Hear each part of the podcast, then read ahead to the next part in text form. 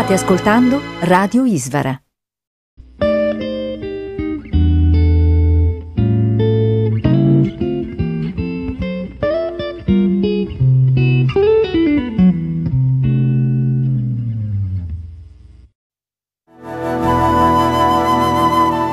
Radio Isvara vi invita all'ascolto di Manunet Prabhu, lezioni e conversazioni.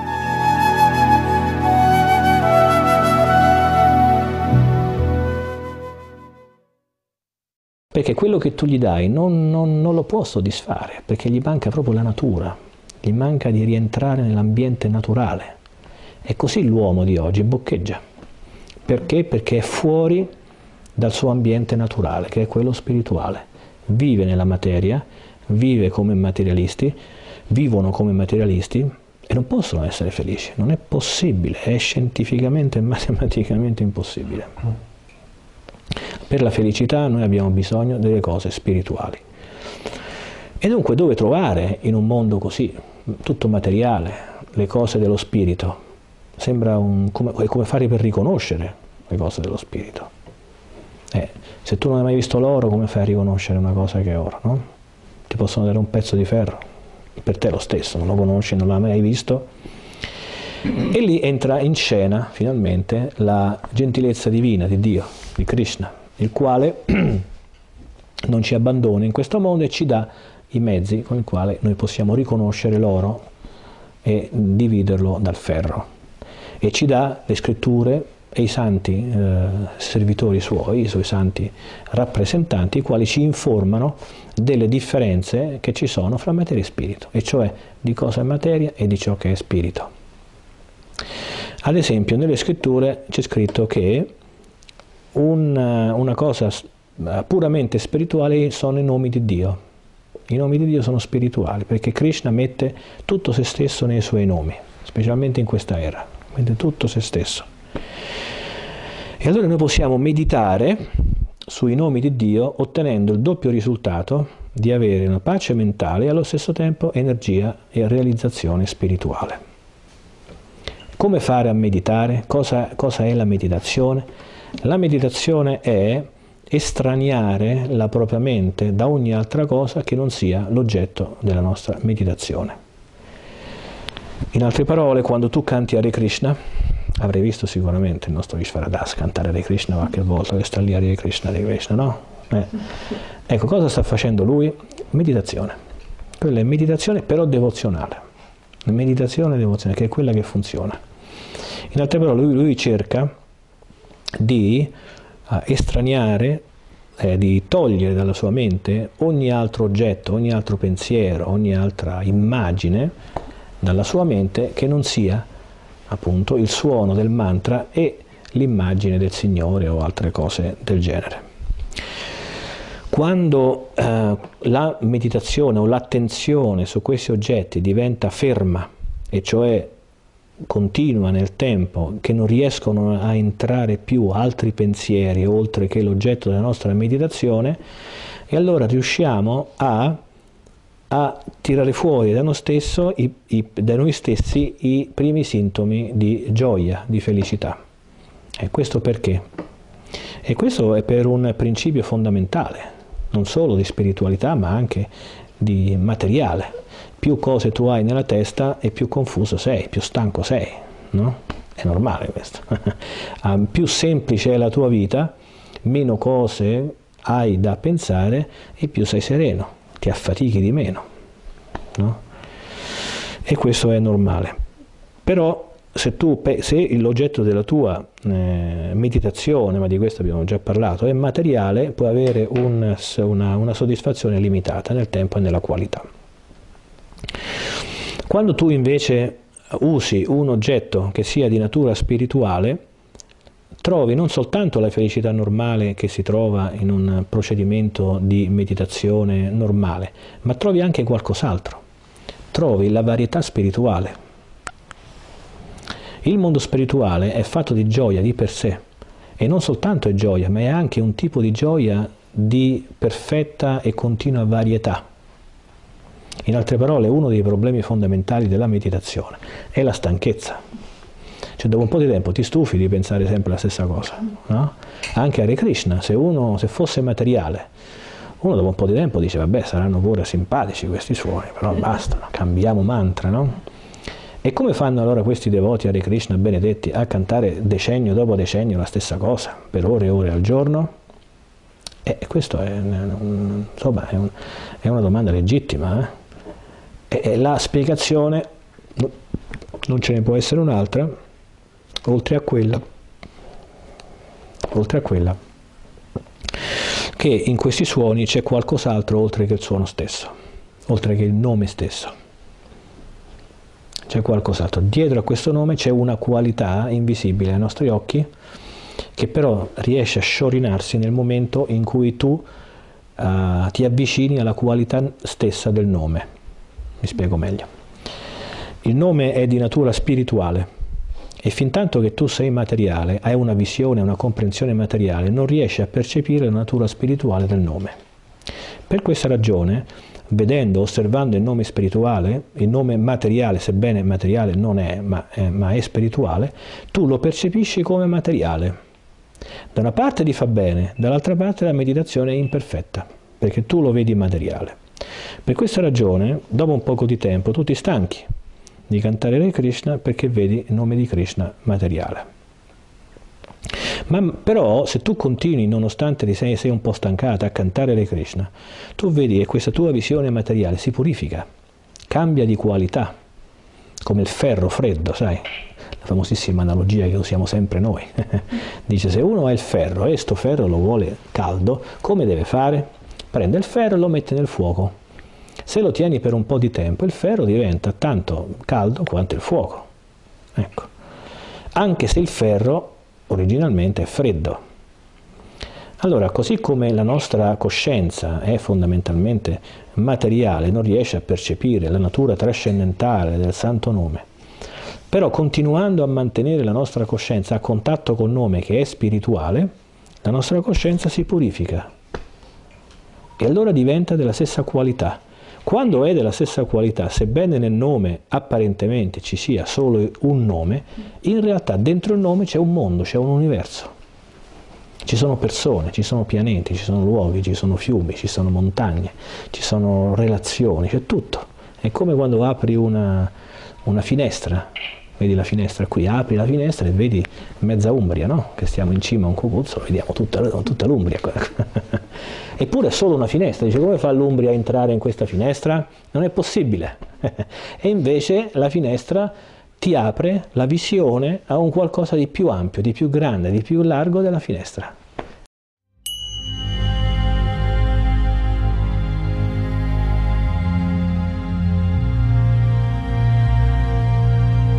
Per acquistare i libri esclusivi di Manonat Prabhu vai al sito store.ishvara.org.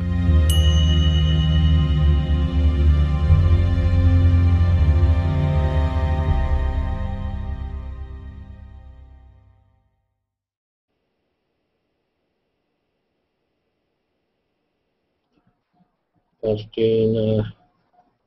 Hare Krishna, Hare Krishna a tutti, è il mio secondo hangout, cioè la diretta video uh, su, su Google e oggi è un giorno molto particolare per noi, è una bella giornata, è la festa di Jammastami, la festa dell'apparizione di Sri Krishna che è venuto in questo mondo più di 5100 anni fa, parecchio tempo fa.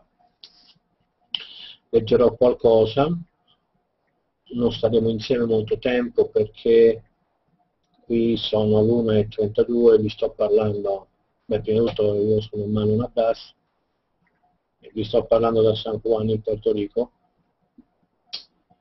e vediamo di trovare il, il, il file che vi volevo leggere. Vediamo.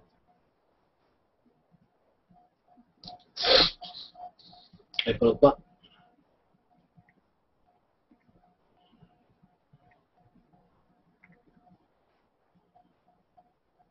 Dunque, va bene, intanto perché Krishna è apparso su questo pianeta?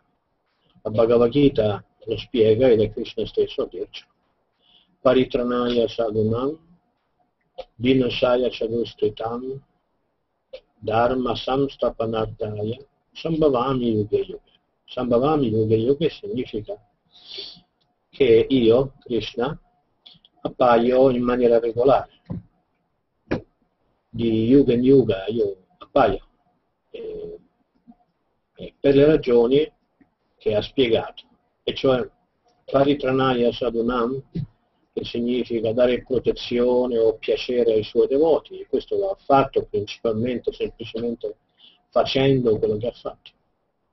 E cioè ai devoti piace così tanto parlare di Krishna e quando Krishna fa qualcosa i devoti hanno ragione e materia, diciamo così, per parlare di lui e sono contenti. Chiaramente la situazione, la storia è molto più ampia, più complessa, adesso oggi magari non abbiamo tempo per raccontarla tutta, però la potete trovare nel libro di Krishna di Srila Prabhupada, Bhaktivedanta Swami Prabhupada. E um, seconda ragione è Vinashaya Shadoskritam.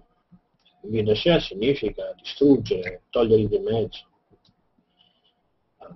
I Duskritina, le persone demoniache, le persone che vanno contro i principi della spiritualità. Ora, questo andare contro i principi della spiritualità può essere non violento e allora ognuno ha diritto di credere come non credere, però se questo, questo ateismo, questo materialismo eh, si manifesta con la violenza, e cioè che qualcuno cerca di impedirti di fare, di fare la tua vita religiosa, la tua vita spirituale, allora i devoti hanno diritto a, a fare qualcosa, perché la prepotenza non può essere accettata. Così al tempo di Sri Krishna non era soltanto una questione che c'erano gli atei o quelli contrari alla coscienza di Krishna, è che c'erano proprio delle persone che impedivano, che impedivano che i devoti facessero le loro, le loro. La libertà è una bella cosa. Dharma Samstupanartaya.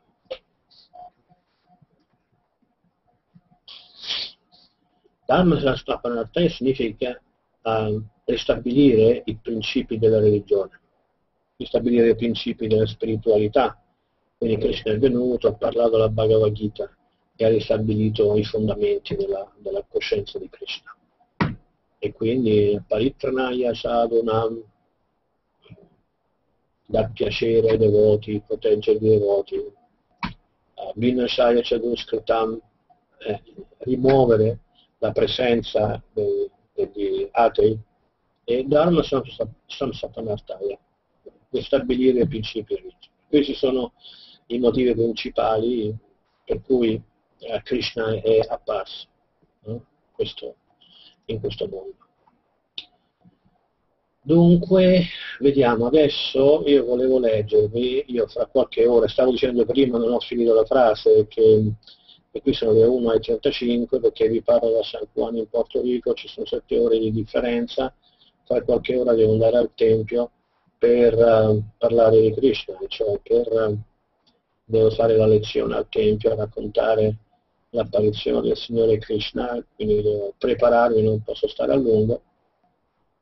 Quindi ho scelto qualcosa che Ishole ha pubblicato il, l'anno scorso, che è una specie di riassunto molto, molto breve dell'apparizione del Signore, chiaramente non è, non è tutto, eh, però in qualche modo mi sento di celebrare in lingua italiana, eh, Giammastami leggendovi qualcosa. Sebbene non vivo in Italia da tanti anni, però ci sono nato, un vincolo c'è sempre, mi fa piacere, eh, sento quasi mio dovere di ogni tanto di aiutarvi anche se voi italiani non avete certo bisogno di me, ci sono tanti bravi devoti in Italia. E quindi andiamo a leggere. Quando tutto fu in armonia, Sri Vishnu, situato nel cuore di tutti gli esseri, apparve nelle tenebre della notte nella sua forma di persona suprema. Apparve di fronte a Devaki, bella come una dea, e la sua venuta in quel momento propizio fu come il sorgere della luna piena. Coloro che otterranno, che, scusate, coloro che obietteranno che Sri Krishna apparve l'ottavo giorno della luna calante, in un momento in cui non poteva essere piena, devono sapere che Sri Krishna apparve nella dinastia che aveva come primo anello la luna in persona. Così, anche se quella notte alla luna avrebbe dovuto mostrare solo uno spicchio di sé, per la grazia di Krishna apparve in tutto il suo splendore, inondato di gioia al pensiero che il Signore entrava nella sua stirpe.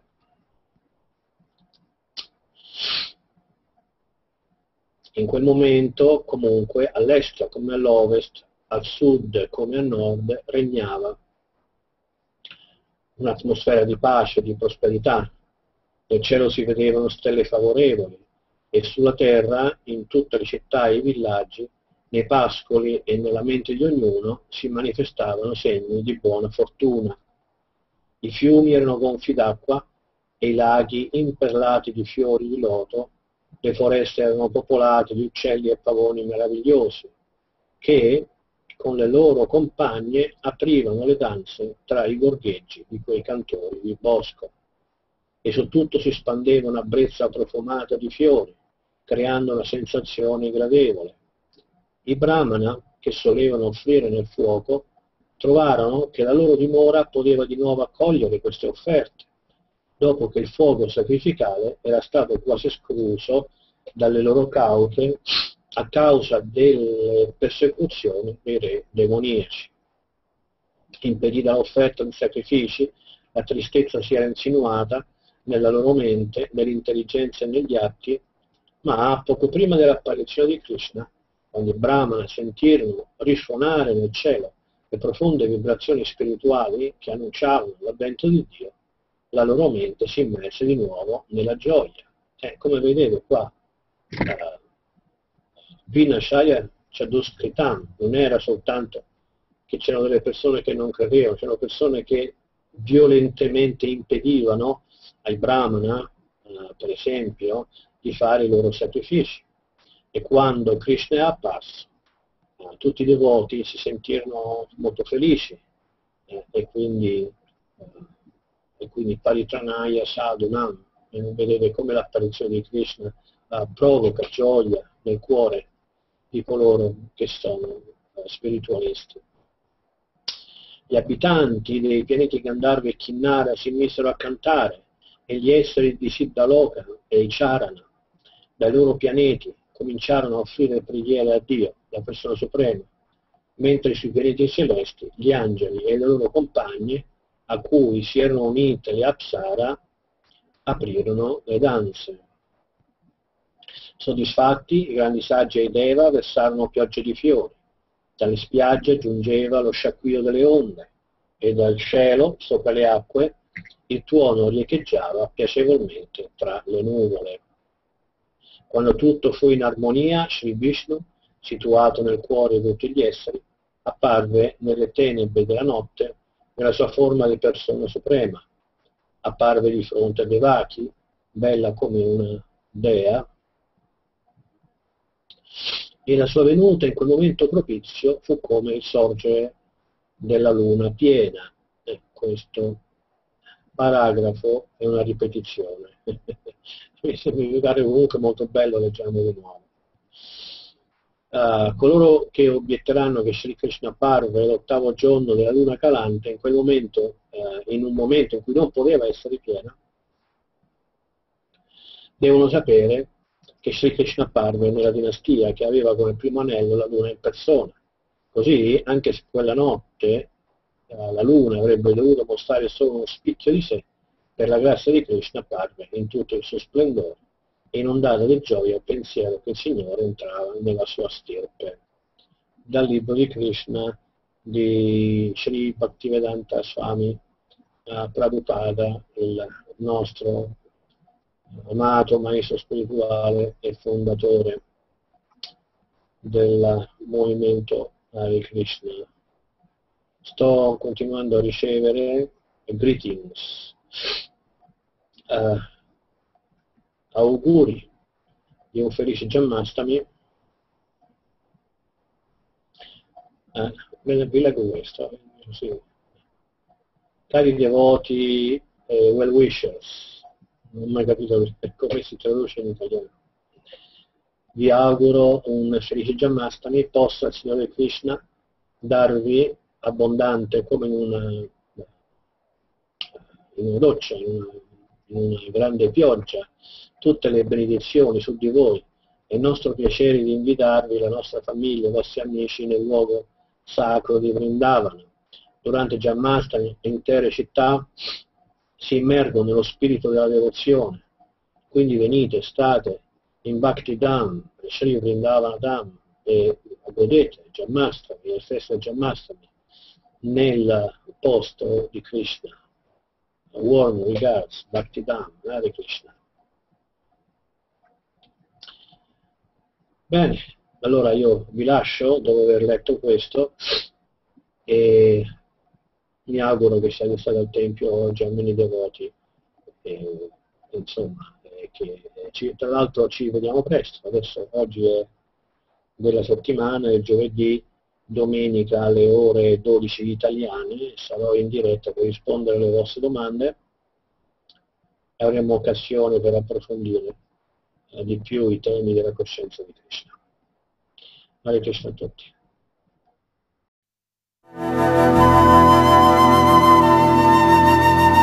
Avete ascoltato? Manunet Prabhu, lezioni e conversazioni.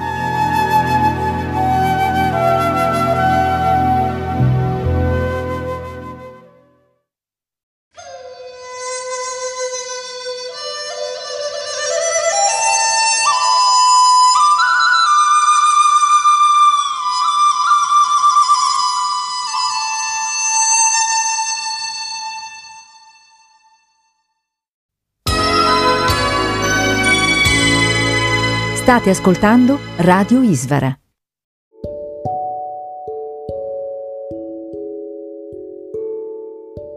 Letture dai libri di Manonat Prabhu. A cura di Ramananda Das e Bhaktin Nadia. Buon ascolto da Radio Isvara.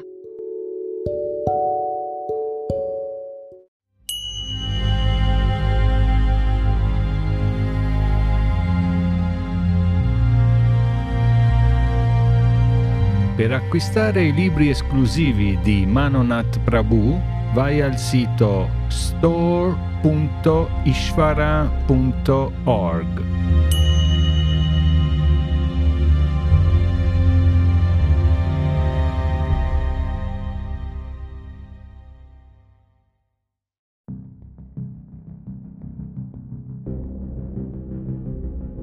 Dal libro La filosofia del Bhakti Yoga di Manonat Prabhu.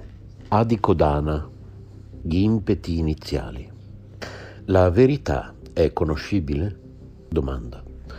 Noi siamo persone interessate a conoscere, ma l'uomo in generale ha queste capacità? Non è forse un animale come gli altri che si è divertito a rendersi la vita più complicata inventando la filosofia? Si potrebbe anche credere che in realtà non esiste nessuna verità da conoscere. Risposta. Sì, nella nostra cultura, quella occidentale, c'è l'abitudine di affermare che l'uomo è uno dei tanti animali che troviamo in natura. Certamente se per animale intendiamo, come nella sua radice etimologica, quel qualcosa che ha un'anima, dal greco anemos, soffio, vento, poi traslato in latino per significare quel qualcosa che si avverte ma non si vede, cioè l'anima, allora possiamo dire che l'uomo è un animale, ma ci sono differenze fra le due specie viventi. I saggi che si sono tramandati le scritture vediche hanno operato una divisione delle varie specie che vivono nell'universo e le hanno catalogate in 8 milioni 400 mila diversità. 8 milioni sono specie animali, vegetali e minerali, mentre 400.000 sono umane. Se ci riferiamo agli animali come tali, e cioè come esseri aventi un'anima, una vita, cioè senza riguardo del loro stadio o posizione di evoluzione, tutti gli esseri sono perfettamente uguali. Infatti non esiste differenza qualitativa fra la vita che è presente nel corpo di un animale, di un vegetale o di un uomo. Ma se li guardiamo dalla loro posizione nella scala evolutiva, la forma umana è tra le più avanzate. Per quanto invece riguarda la seconda parte della domanda, se non esistesse nessuna verità da conoscere, cosa perderemmo a cercare di capire? Nulla.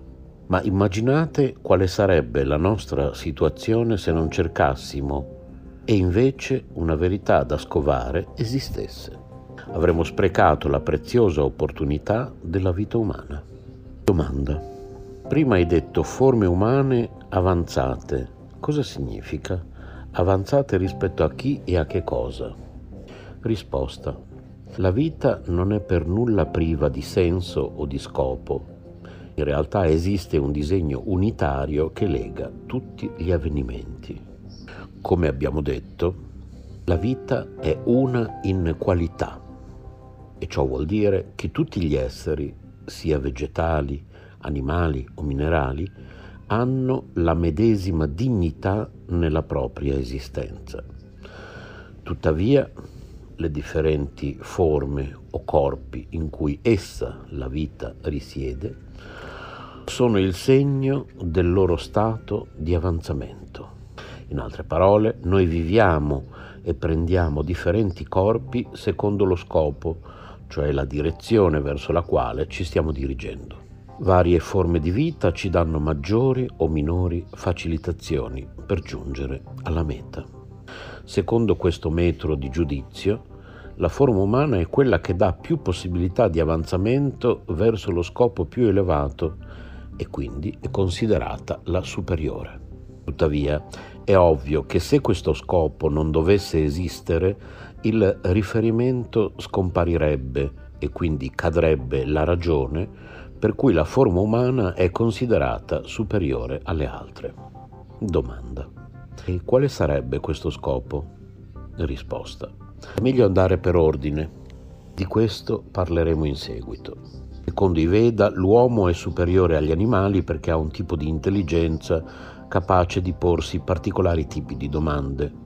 Con ciò non si vuole dire che gli animali non siano intelligenti, ma lo sono in maniera limitata, in proporzione alla loro dimensione di vita. Non hanno la capacità, per esempio, di farsi domande in riguardo alla propria esistenza interiore. Possono chiedersi cosa mangerò oggi, dove dormirò stanotte, come farò a proteggere i miei figli o con chi mi accoppierò. Domande relative al corpo o al massimo rivolte alla sfera affettiva, la controparte sottile del corpo materiale, ma non possono giungere a una dimensione spirituale. Il loro è un limite connaturato. Questa è la ragione per cui nei Veda quegli uomini che non si sono mai chiesti chi sono e da dove provengono sono chiamati pasu, animali, uomini solo di nome ma non di fatto.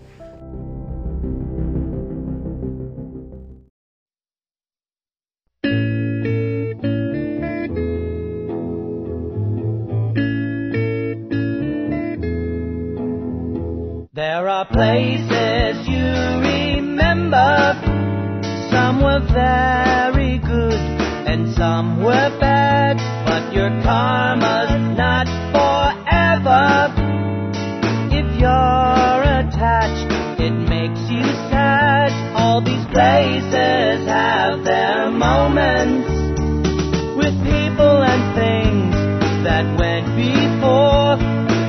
know you'll often stop and think about them. What's your next life? Can you be sure?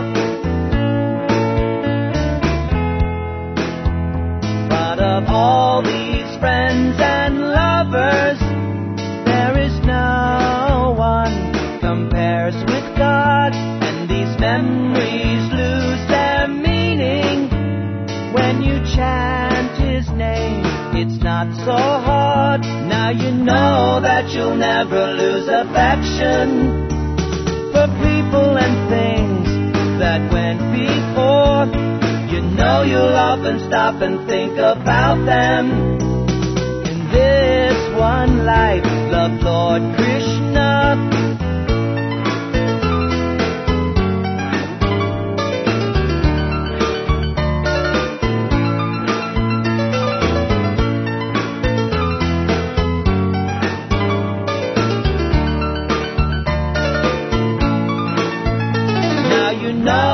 You'll never lose affection for people and things that went before. You know you'll often stop and think about them. In this one life, love Lord Krishna. In this one life, love Lord Krishna.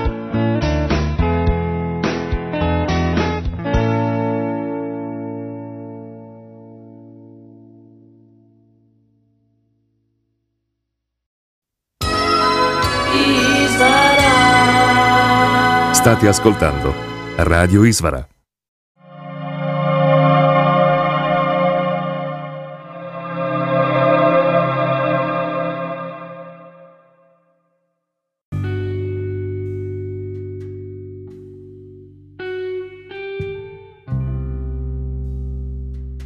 Brevi racconti con Ishvari. Buon ascolto con Radio Ishvara.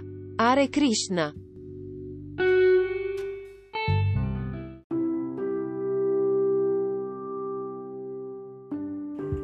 Commento di Bhaktivedanta Swami Prabhupada alle glorie di Sri Goranga. I divertimenti di Sri Chaitanya sono molto piacevoli da ascoltare perché i principi fondamentali del movimento di Sri Chaitanya Mahaprabhu sono il canto, la danza e il Krishna Prashada, cioè nutrirsi del cibo offerto al Signore. Egli visse a Jagannath Puri e da quel luogo diresse il suo movimento del Sankirtan. Danzava, cantava e poi faceva subito distribuire ai devoti il prashada. Tutti erano così felici che ogni giorno centinaia di persone venivano a cantare e a danzare con lui. Il proprietario del tempio, il re di Orissa, Maharaja Prataparudra, aveva dato il chiaro ordine agli impiegati del tempio di dare ai devoti di Sri Chaitanya tutto il prashada che volessero. È per questa ragione che i suoi divertimenti sono così belli, per il canto, per la danza e per il prashada. Per coloro che sono affascinati dai divertimenti di Chaitanya, basterà cantare, danzare e mangiare il prashada per veder scomparire completamente le impurità dal loro cuore.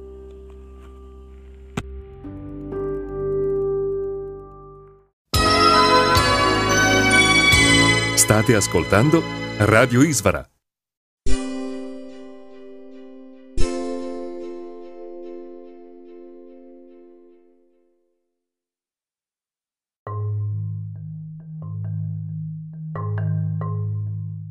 Gli audio che seguono sono tratti dal canale YouTube youtube.com barra user barra Emanuela Torri.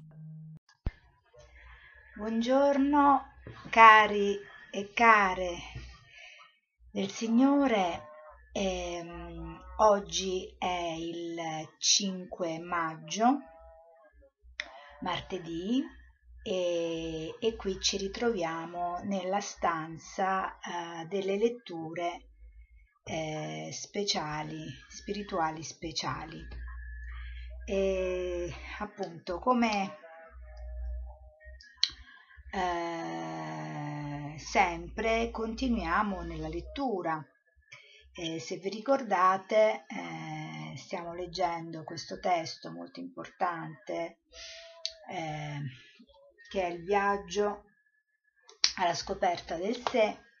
Eh, e io come sapete sono molto felice eh, di ascoltarlo insieme a voi. Comprensione della forza vivente. Con un'affermazione fatta ad una conferenza stampa a Los Angeles nel dicembre del 1968, Srila Prabhupada sfida i leader intellettuali del mondo a rivedere la loro definizione di ciò che costituisce la vita. A sostegno di questo corpo si trova l'anima, la cui presenza è percepibile per il tramite della coscienza. Similmente nel corpo universale della manifestazione cosmica si può ricevere la presenza del Signore Supremo, ossia la verità assoluta, grazie alla coscienza suprema. Quella che nell'altro testo che stiamo leggendo eh, viene chiamata coscienza cristica. L'Associazione internazionale per la coscienza di Krishna è un movimento che mira a un nuovo orientamento spirituale dell'umanità col semplice metodo del canto dei santi nomi di Dio. La vita umana è destinata a porre termine alle miserie dell'esistenza materiale. La nostra società attuale sta cercando di porre fine a queste sofferenze mediante il progresso materiale e comunque, è comunque visibile a tutti che nonostante il grande progresso materiale la società umana non vive nella pace. Adesso noi lo stiamo proprio vivendo perché con questa epidemia, eh, anzi pandemia, eh, siamo tutti insomma avvolti no, nella paura no, del contagio. La ragione di ciò è che l'essere umano è essenzialmente un'anima spirituale e l'anima spirituale è l'origine dello sviluppo del corpo materiale. Benché gli scienziati materialisti possano negare l'esistenza spirituale nell'origine della forza vivente, non esiste una migliore comprensione se non accettare in definitiva la forza vivente come l'anima spirituale all'interno del corpo. Il corpo sta cambiando da una forma all'altra, ma l'anima spirituale esiste eternamente e non subisce i cambiamenti. Questo fatto può essere sperimentato nella nostra stessa vita. Fin dall'inizio del nostro corpo nel grembo di nostra madre il corpo è cambiato continuamente da una forma all'altra e ogni istante, in ogni momento. Questo procedimento è generalmente conosciuto come crescita, ma in effetti è un cambiamento del corpo umano. Su questo pianeta terrestre vediamo i cambiamenti del giorno, della notte e delle stagioni. Una mentalità primitiva attribuisce tali mutamenti a varie trasformazioni che avvengono nel Sole. D'inverno, per esempio, persone primitive pensano che il sole si sia indebolito e di notte a volte pensano che il sole sia morto. Alla luce di una conoscenza più elevata noi sappiamo che il Sole non sta cambiando per niente. I mutamenti stagionali e diurni sono attribuiti invece al cambiamento delle relative posizioni della Terra e del Sole. Similmente noi sperimentiamo cambiamenti corporei dall'embrione all'infanzia, alla giovinezza e alla maturità, alla vecchiaia e alla morte. La mentalità meno intelligente suppone che dopo la morte l'esistenza dell'anima spirituale sia finita per sempre, proprio come le tribù primitive credono che il sole muoia al tramonto. Ma in effetti, comunque, il sole sta sorgendo in un'altra parte del mondo.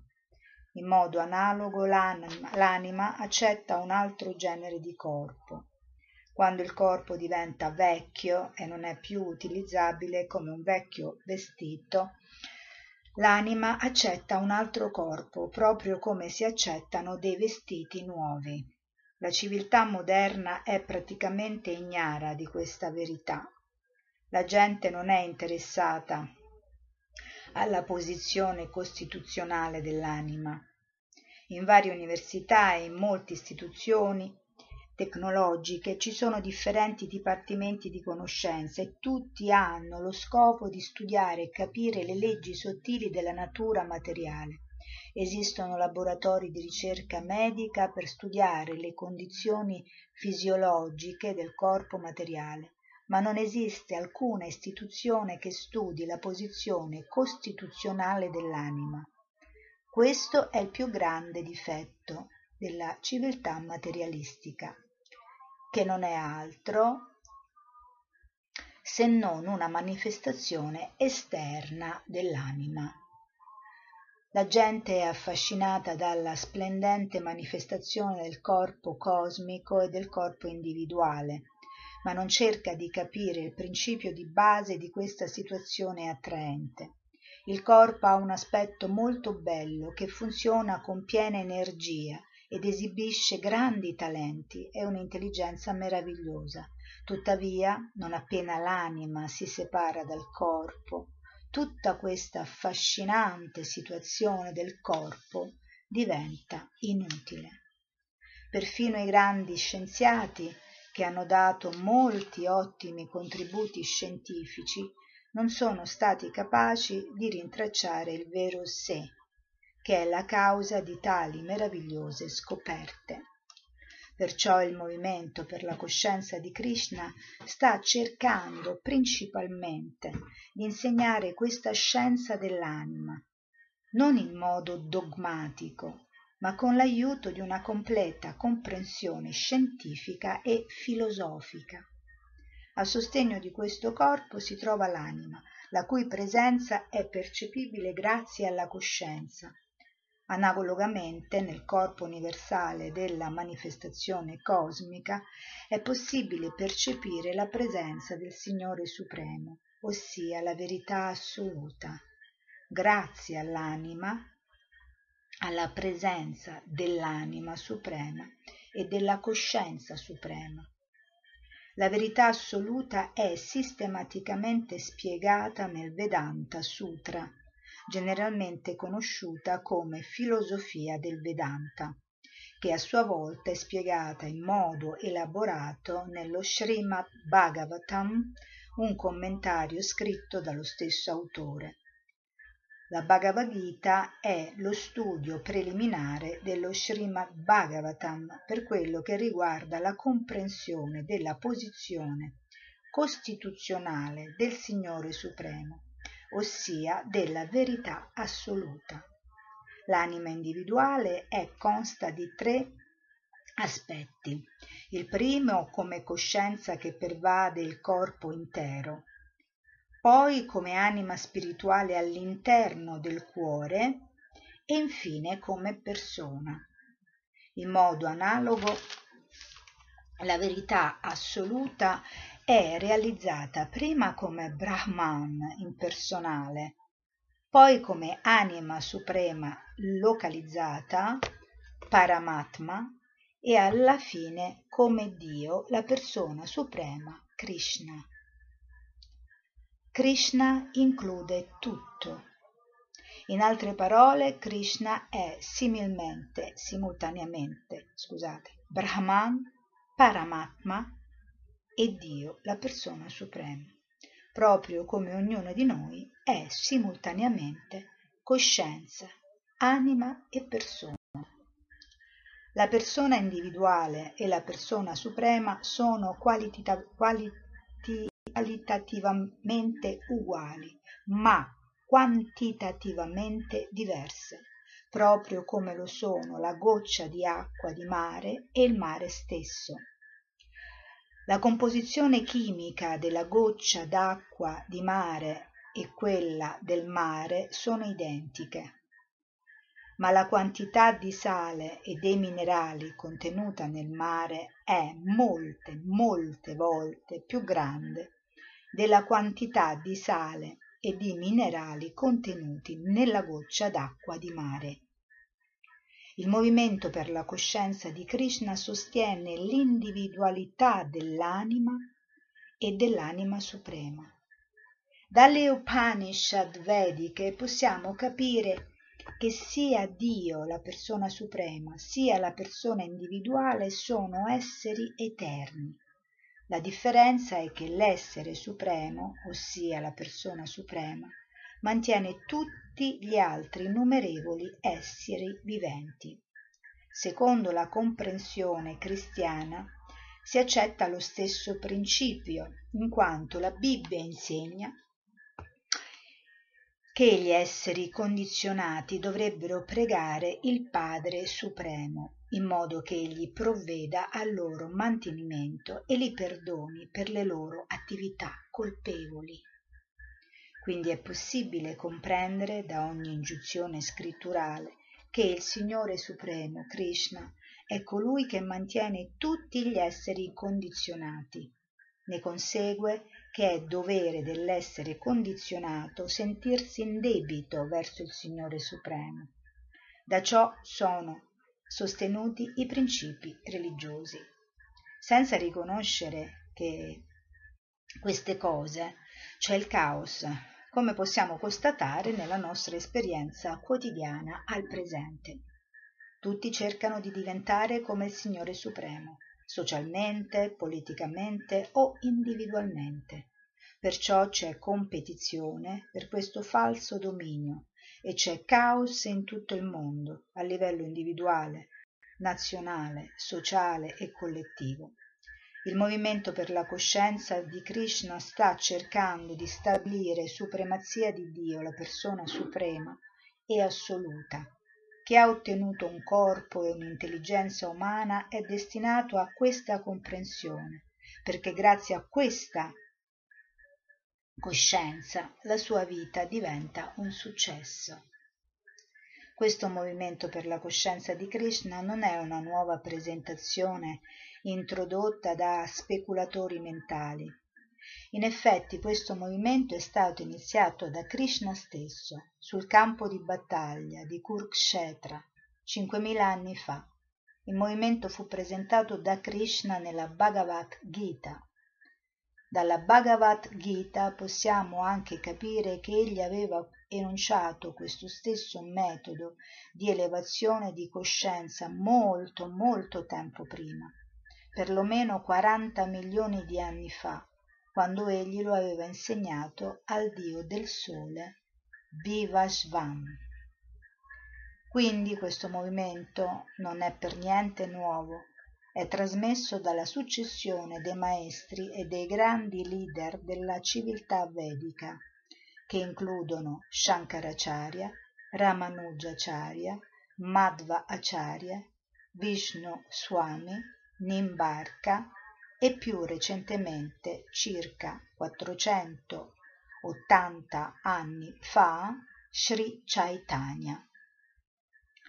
Questo metodo, trasmesso da maestro a discepolo, è ancora seguito a tutt'oggi. Anche la Bhagavad Gita è largamente usata in tutte le parti del mondo da grandi eruditi, filosofi e religiosi, ma nella maggior parte dei casi i principi che essa espone sono, non sono seguiti così come sono.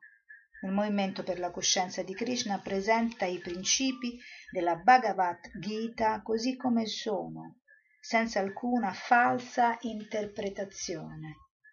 Nella Bhagavad Gita sono cinque i principi fondamentali che possono essere compresi. Per la precisione questi sono Dio, l'essere vivente, la natura materiale e spirituale, il tempo e le attività. Quindi, ripetiamo, nella Bhagavad Gita sono cinque principi fondamentali che possono essere compresi e sono Dio, l'essere vivente, la natura materiale e spirituale, il tempo e le attività.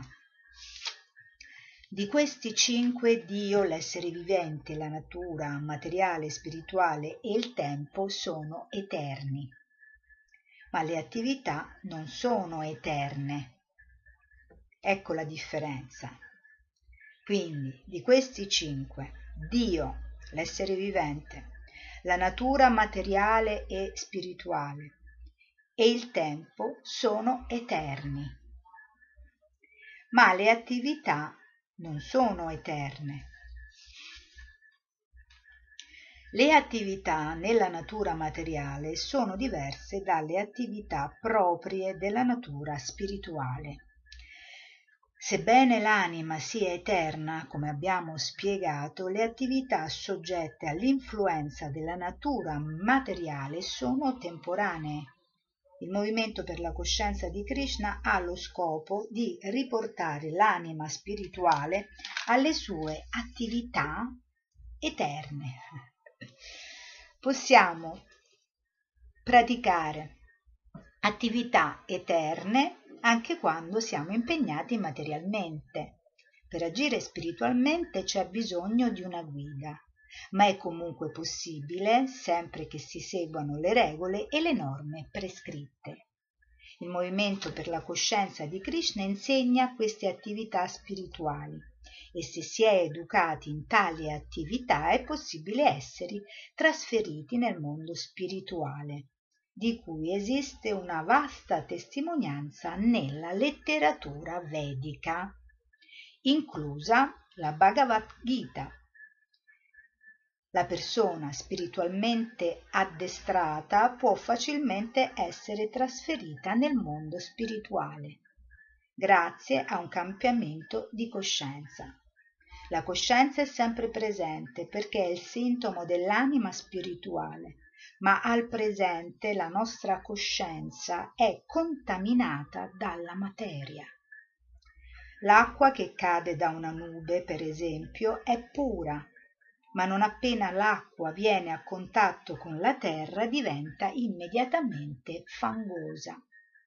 Tuttavia, se questa stessa acqua è filtrata, si può riportare alla sua limpidezza originale. Similmente la coscienza di Krishna è il metodo con il quale si chiarisce la coscienza, si schiarisce. E non appena la nostra coscienza è pura e limpida, siamo idonei ad essere trasferiti nel mondo spirituale per una vita eterna di felicità e conoscenza. Questo è ciò che noi cerchiamo in questo mondo materiale ma troviamo solo frustrazione a ogni passo a causa della contaminazione materiale. Perciò questo movimento per la coscienza di Krishna dovrebbe essere preso molto sul serio dai leader della società umana.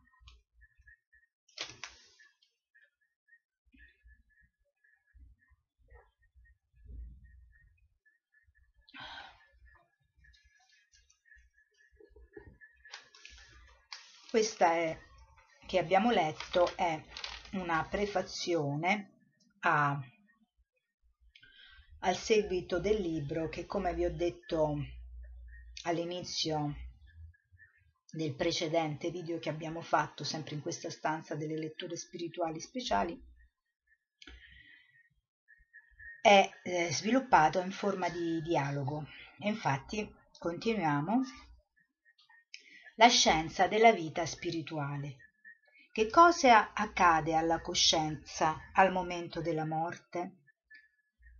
Il 10 ottobre del 1975 a Westville, nel sud of Westville, nel Sudafrica, Srila Prabhupada spiega la scienza della reincarnazione al dottor S. P. Oliver, lettore dell'Università di Durban.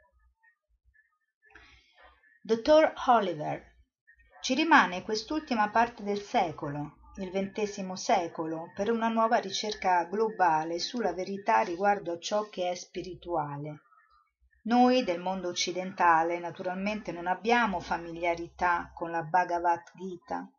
Il nostro problema, penso, sia quello che tu stesso hai sollevato nella tua conferenza, come possiamo far diventare ciò che è spirituale una realtà scientifica? E penso che tu fossi proprio nel giusto. Penso che pochissime persone abbiano capito qual è il tuo punto e ciò che questa è una questione scientifica, e cioè che questa è una questione scientifica. Srila Prabhupada. Questo è l'inizio della Bhagavad Gita, presentare scientificamente la coscienza spirituale. Perciò ho sollevato la questione. Che cos'è la, la trasmigrazione dell'anima? Nessuno ha saputo rispondere in modo adeguato. Stiamo cambiando corpi, sono tante le varietà di corpi e noi possiamo entrare in uno qualsiasi di essi dopo la morte. Questo è il vero problema della vita prakrite kriyamanami gunya karmani sarvashah. La natura opera e ci rifornisce di corpi immateriali. Questo corpo è una macchina. Questa macchina, proprio come un'automobile, ci è stata offerta dalla natura materiale per ordine di Dio, Sri Krishna, Così il vero scopo della vita è quello di porre fine a questa trasmigrazione perpetua da un corpo all'altro, da un corpo all'altro, da un corpo e all'altro, a rivivere la nostra posizione spirituale originale, sperimentando una vita eterna di conoscenza e felicità. Questo è lo scopo della vita. Dr. Oliver. Naturalmente, il concetto di trasmigrazione non c'è nella religione cristiana. Prabhupada, non è una questione di religione, la religione è una particolare fede che si sviluppa secondo il tempo e le circostanze. La realtà è che noi siamo anime spirituali, controllate dalle leggi della natura materiale.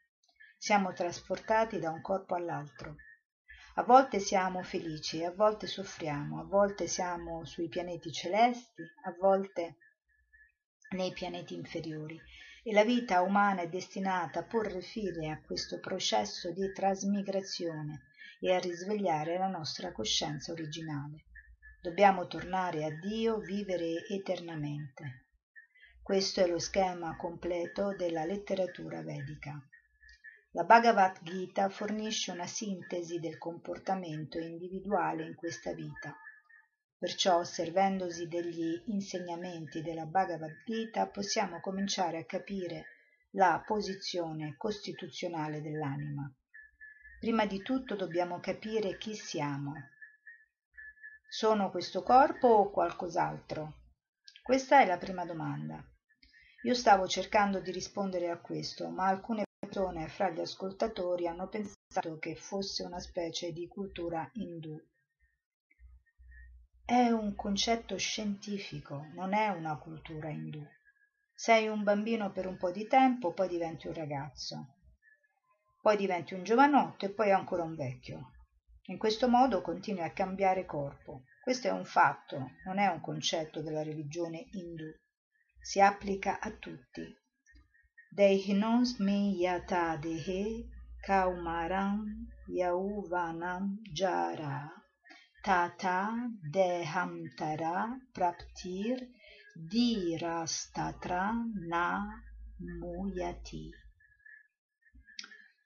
A un devoto. Trova questo verso. Devoto che legge. Come l'anima incarnata passa in questo corpo dall'infanzia alla giovinezza e poi alla vecchiaia, così l'anima passa in un corpo all'altro all'istante della morte. L'anima realizzata non è turbata da questo cambiamento.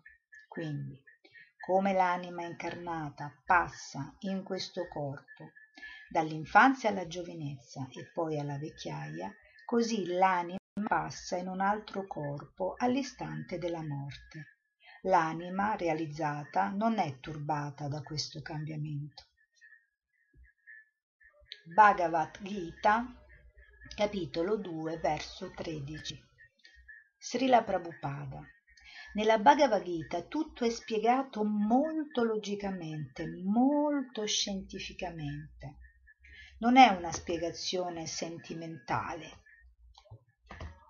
Dr. Oliver. Il problema, mi pare, è trovare il modo di portare l'uomo di oggi a fare uno studio in profondità di questo libro, specialmente considerando il suo coinvolgimento in un sistema di educazione che nega un posto a questo stesso concetto o perfino alla filosofia che lo riguarda.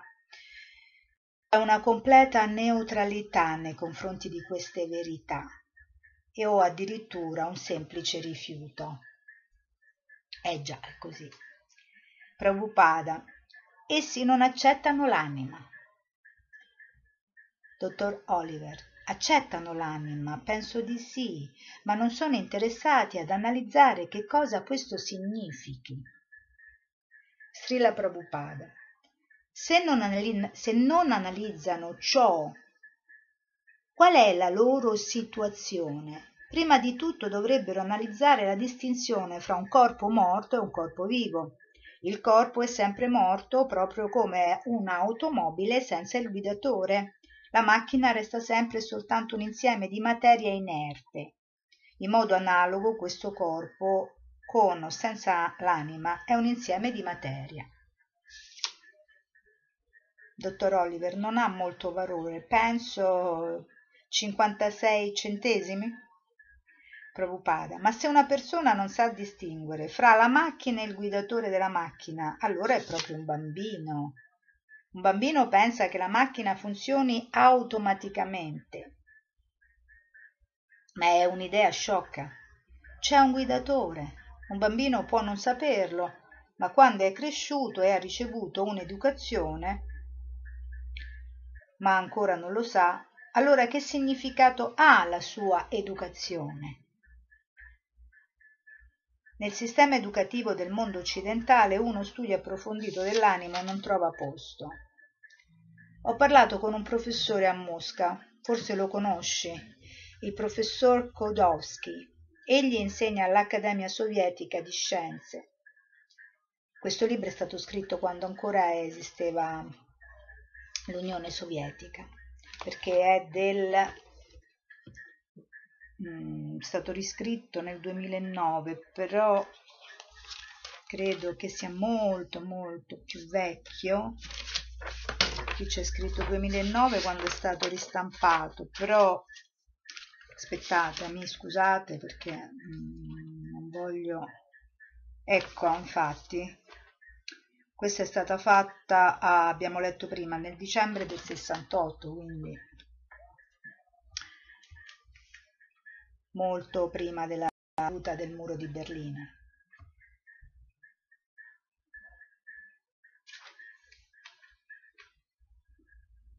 Quindi eravamo arrivati, scusatemi, sì, qui.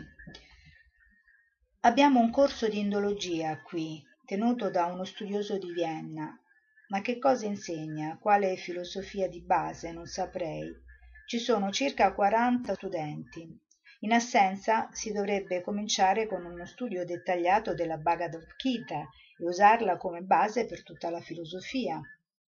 Prabhupada, perché non incaricare qualcuno di insegnare la Bhagavad Gita così com'è? Ciò è essenziale. Dottor Oliver, nella nostra università è quasi un obbligo studiare questi punti in profondità. Studiando bene la Bhagavad Gita, l'educazione spirituale ha inizio, dice Prabhupada. E il professore risponde, bene, apparentemente sembra che ci sia bisogno di questo. Alla nostra comunità indù qui in Sudafrica sembra che manchi un'idea precisa di cosa sia l'induismo. In particolare i giovani vivono in un vuoto completo. Per varie ragioni non vogliono accettare la religione, perché questo è ciò che vedono intorno a loro. Non possono identificarsi con la religione cristiana, con la religione islamica o quella indù, sono molto ignoranti. Prabhupada, bisognerebbe mostrare loro la giusta via, questo è il sentiero originale e autentico. Non c'erano studiosi, molti studiosi eruditi in Sudafrica, nella nostra comunità indiana. In generale gli indiani che sono venuti erano lavoratori nelle piantagioni di zucchero e nei campi.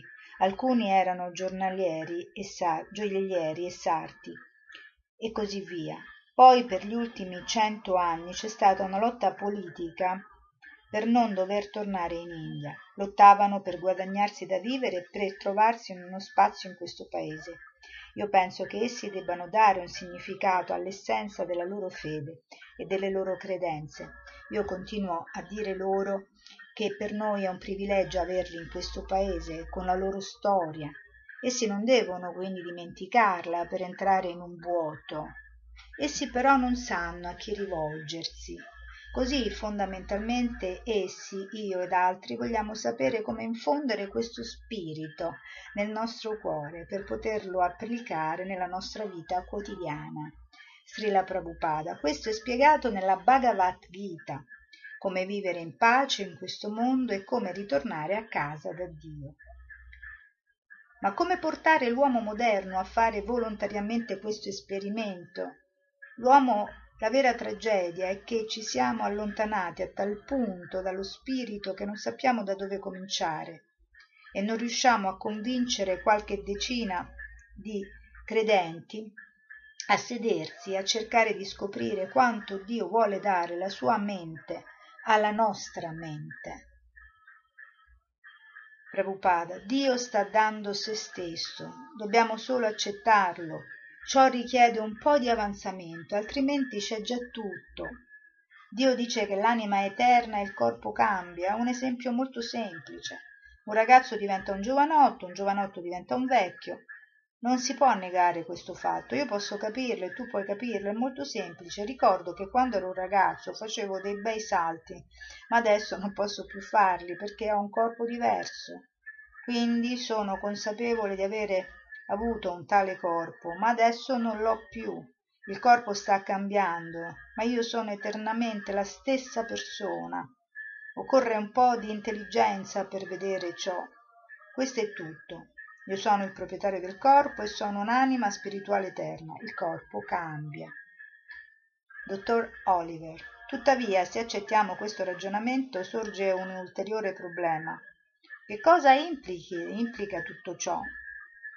Prabhupada sì, se capisco di non essere questo corpo e tuttavia sono occupato solo a dare ogni agio ad esso senza curarmi del mio sé, allora questo è sbagliato.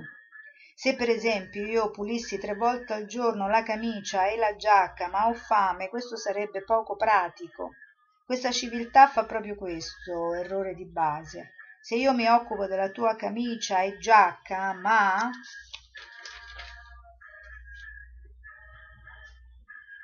non ti do niente da mangiare per quanto tempo sarai soddisfatto questo è il mio punto. Questo è l'errore fondamentale.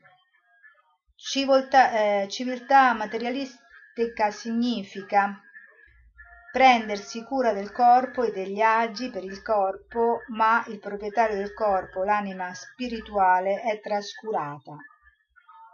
Per questo sono tutti così agitati cambiano i vari ismi ma da capitalismo a comunismo ma non sanno quale sia veramente l'errore. Dottor oliver c'è solo una piccola differenza. Sono ambedue materiali. Srila Prabhupada, i comunisti pensano che se prendiamo il controllo del governo allora tutto si aggiusterà. ma c'è ancora lo stesso sbaglio. Sia i comunisti sia i capitalisti si occupano solo del corpo esterno non dell'identità interna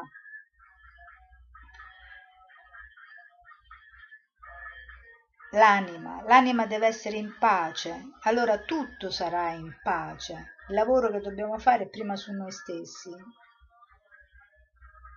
Bhoktaram Yagna Tapassam Sarvaloka Maesvaram Surdyam Sarva Bhutanam Jivatma Mam Shantim Richati poiché i saggi mi conoscono come il fine supremo di tutti i sacrifici e di tutte le austerità come il Signore supremo di tutti i pianeti e di tutti gli altri esseri celesti, come l'unico e il benefattore di tutti gli esseri viventi, trovano il termine delle loro sofferenze materiali. Questo è Krishna che parla nella Bhagavad Gita. Il testo, il, let- il verso che ho letto prima è in sanscrito. Prabhupada, questo significa che si deve sapere che cosa è Dio. Poiché siamo particelle di Dio, abbiamo già una relazione molto intima con Lui. Il nostro compito è conoscere Dio, ma al momento presente non ci sono informazioni, la gente non ha un'idea completa. Dottor Oliver, beh, io credo che se un satellite nel cielo può rivelare cosa sta succedendo da un polo all'altro, allora sicuramente Dio può rivelare il suo spirito e la sua mente a chiunque voglia obbedirgli, voglia conoscerlo e voglia sinceramente seguirlo. Srila Prabhupada sì, sì, ecco dunque che qui nella Bhagavad Gita Dio sta spiegando se stesso Dio si rivela nella Bhagavad Gita, Dio Krishna. Dobbiamo servirci della logica e della ragione, allora ci sarà una chiara comprensione di Dio. Dottor Oliver, sì, ma come farlo capire agli altri? Prabhupada, l'insegnamento c'è, dobbiamo capirlo con una discussione autorevole. Sono d'accordo, questo è probabilmente il punto di partenza. Dobbiamo sederci e discuterne, proprio come un gruppo di professori discuterebbe qualche, di qualche esperimento scientifico. Srila Prabhupada, anche il procedimento per capire è descritto qui. Tat vidi pranipatena pariprashnena sevaya upadekshanti te gyanam statva darshina. Traduzione. Cerca di conoscere la verità avvicinando un maestro spirituale, ponigli delle domande con sottomissione e servilo. L'anima realizzata può rivelarti la conoscenza perché ha visto la verità. Srila Prabhupada, leggi la spiegazione. E il devoto legge. Il sentiero della realizzazione spirituale è senza dubbio difficile. Perciò il Signore ci esorta a cercare un maestro autentico, apparentemente appartenente alla successione spirituale di cui egli è la fonte nessuno è un vero maestro spirituale se non appartiene ad una successione di maestri autorizzati. Il signore è il maestro spirituale originale. E soltanto una persona che appartiene a una successione autentica di maestri può trasmettere il suo messaggio così com'è. Non si giunge alla realizzazione spirituale seguendo un metodo di propria invenzione com'è di moda oggi lo Srimad Bhagavatam afferma Dharmantu Sakshat Bhagavat Pranitam il sentiero della religione è tracciato direttamente dal Signore. Srimad Bhagavatam, verso, eh, capitolo 6, dal verso 3 al 19. Né le, spe- speculazioni intellettuali né i ragionamenti futili possono favorire il nostro progresso nella vita spirituale. Per ricevere la conoscenza dobbiamo avvicinare un maestro spirituale autentico, Dobbiamo accettarlo con piena sottomissione e servirlo, considerandoci i suoi più umili servitori. Soddisfare un maestro spirituale perfetto è il segreto per avanzare nella vita spirituale. Fargli delle domande e sottomettersi a lui è la chiave di tutta la comprensione spirituale. Senza sottomissione e servizio le domande che potremo rivolgere al maestro spirituale non saranno di aiuto al nostro avanzamento. Bisogna sapersi qualificare agli occhi del maestro spirituale, in modo che, vedendo la sincerità del discepolo, il maestro lo benedica subito con una genuina conoscenza spirituale.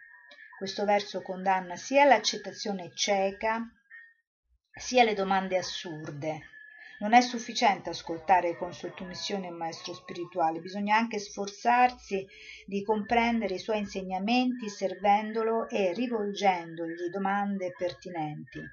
Il maestro spirituale autentico è per natura colmo di affetto per il suo discepolo. Perciò quando il discepolo si abbandona totalmente al suo maestro, pronto a servirlo, il suo scambio di domande e di conoscenza sarà perfetto. Srila Prabhupada. L'esempio pratico è qui. Questi ragazzi europei e americani provengono da famiglie benestanti. Perché stanno servendo me? dice Prabhupada. Io sono un indiano proveniente da un paese povero, non posso pagarli. Quando sono venuto in Occidente non avevo danaro, avevo solo 40 rupie, la spesa di un'ora in America. Perciò è la loro anima ad eseguire le mie istruzioni, per questo stanno facendo progressi. Pranipatena pariprashnena. Fanno delle domande. Io sto cercando di rispondere alle loro domande ed essi hanno piena fiducia in me. Servono umilmente. Questo è il procedimento. Se il maestro spirituale è autentico e il discepolo è molto sincero, allora ci sarà la conoscenza. Questo è il segreto. Yasya deve para bhaktiryata deve tata gaurau. La conoscenza vedica è rivelata a coloro che hanno fede nel Signore e nel Maestro spirituale. Perciò nella società, stu- eh, nella società gli, stu- gli studenti sono mandati automaticamente alla Gurukula, la casa del Maestro spirituale, nel caso del figlio di un re o di qualunque altro. Perfino Krishna, Dio stesso, dovette andare alla Gurukula. Una storia racconta che una volta Krishna dovette andare con un compagno di scuola nella foresta a cercare legna secca per il suo maestro spirituale. All'improvviso ci fu un violento temporale ed essi non poterono uscire dalla foresta. Rimasero tutta la notte nella foresta con grande difficoltà il mattino seguente il guru, il loro insegnante, insieme con gli altri studenti andarono nella foresta e li trovarono. Così perfino Krishna, che noi consideriamo il Signore Supremo, dovette andare alla Gurukula e servire il maestro spirituale come un umile servitore. Tutti gli studenti nella Gurukula impararono quindi ad essere molto sottomessi, a vivere solo per soddisfare guru, il guru. Sono educati fin dall'inizio ad essere studenti sottomessi di prima categoria. Allora il guru, con il cuore aperto e pieno di affetto, insegna ai ragazzi tutto quello che sa. Non esiste questione di danaro, tutto è fondato sulla base dell'amore e dell'educazione. Dottor Oliver, potrei avere delle difficoltà ad accettare alcune parti di ciò che hai indicato qui, ma soltanto perché non ne so niente. Fondamentalmente però accetto che Dio viva in noi e che quando noi lasciamo le cose delle sue mani, egli sa come dirigere queste cose. La vera sfida è vivere la vita in modo da soddisfarlo. Questa è la reale difficoltà, c'è bisogno di ispirazione per essere disciplinati. Questo diventerà una realtà nella vita di una persona sempre che vi sia la pratica e si pratichi con altri che condividono con noi lo stesso impegno.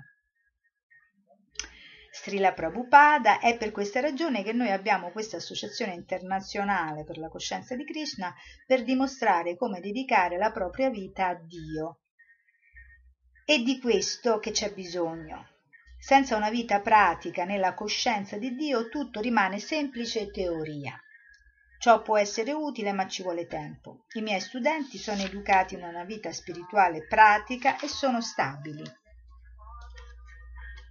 Dottor Oliver, voglio ringraziarti molto e prego Dio che benedica la tua visita nel nostro paese e la nostra gente qui. Prabhupada Hare Krishna. Quindi questa è un'intervista che è stata fatta praticamente in Sudafrica nel 1975. Adesso andiamo avanti e vediamo un po' come è strutturata quest'altro paragrafo. Quest'altro paragrafo non è in, in, in eh, forma di dialogo, ma è proprio una spiegazione quindi spiegazione della reincarnazione. Ecco, questo è molto importante, lo scriverò grandissimo sotto l'info box, così chi legge spiegazione della reincarnazione di cui adesso in questo momento preciso del, della nostra storia se ne parla molto, no? Tutti parlano di reincarnazione, eh, io sento questo in molti ambienti, dai più disparati, ormai si, si dice comunemente, forse in un'altra vita, chissà nella prossima vita oppure nella mia precedente vita. Eh, queste cose quando Prabhupada scriveva questo, eh, so, questa per esempio del 1973 proprio non si dicevano io all'epoca avevo praticamente dieci anni e e non se ne parlava proprio. Io mai sentito, io sono romana, sono andata a Roma e mai sentito parlare dell'incarnazione. Quindi quando lui spiega questa, spiegava queste cose era un concetto pressoché eh, sconosciuto qui eh, eh, in Italia.